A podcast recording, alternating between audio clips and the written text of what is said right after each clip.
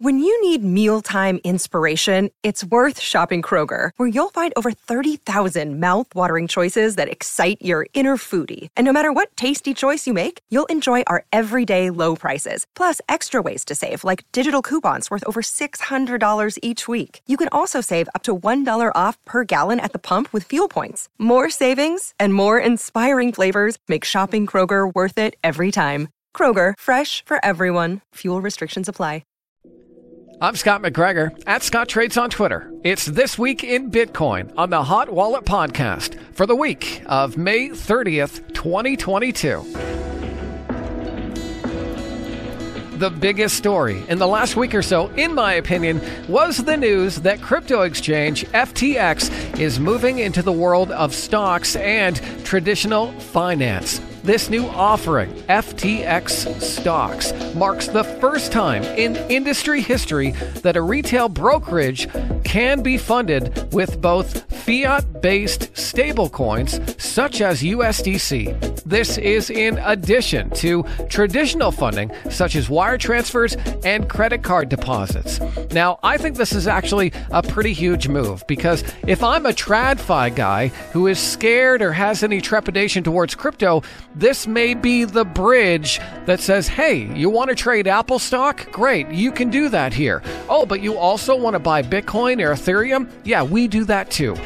GameStop is getting into the world of NFTs and crypto. They have announced GameStop Wallet Beta, which is both a crypto wallet and NFT marketplace. It's on the Ethereum blockchain and they're working on a mobile app, but you can download the Chrome browser extension now. Just go to wallet.gamestop.com and check it out. Now, speaking of Ethereum, Ethereum 2, the merge, is most likely coming in August of this year. This will be the transition from proof of work, which is similar to how Bitcoin works, to proof of stake.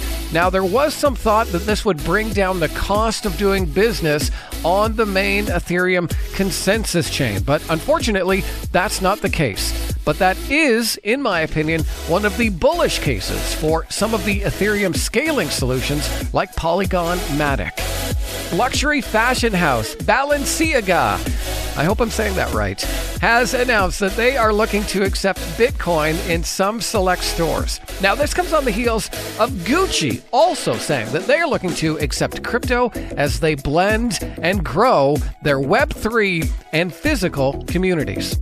The CEO of Bank of America says that they have no near term plans to offer anything crypto related. He did cite regulatory roadblocks that are currently standing in the way, but some of those could go away soon, as U.S. Senator Cynthia Lummis recently noted that her comprehensive crypto bill will be introduced on June the 7th. Now, this bill will offer framework for regulators to give clarity on stablecoins, centralized and decentralized protocols, and could list which cryptos will be listed as securities. Now, that could be very important because if a crypto is listed as a security, it may have some negative downside price action as investors are unsure what the SEC will do with anything like that. So, very interesting framework coming out June the 7th, and we'll definitely be watching to see how the market reacts.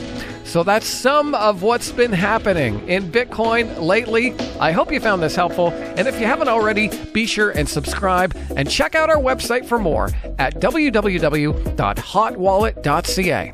I'm Scott McGregor at Scott Trades on Twitter. We'll see you next time.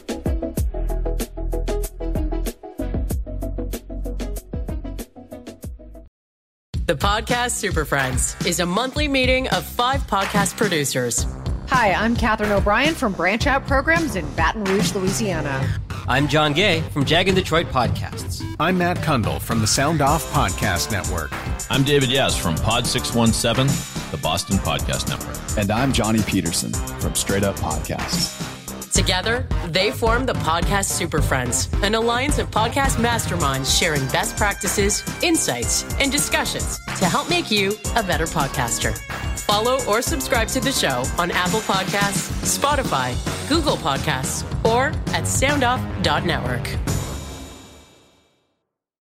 I'm Jeff Woods, and I'm shining a light on music and the rock stars who make it. He just was one of those people, he, he stood out. He was a magic guy. He really was a magic guy. All, we all have faults. He had the same amount of faults as we all have. This was before Led Zeppelin. Robert was full on. I mean, he was Led Zeppelin without the band behind him. He had the hair, the jeans, the whole thing, you know? And he was amazing. The Records and Rockstars podcast, heard around the world and yours to hear wherever you get podcasts. All the episodes from JeffWoodsRadio.com. Another Sound Off Media Company podcast.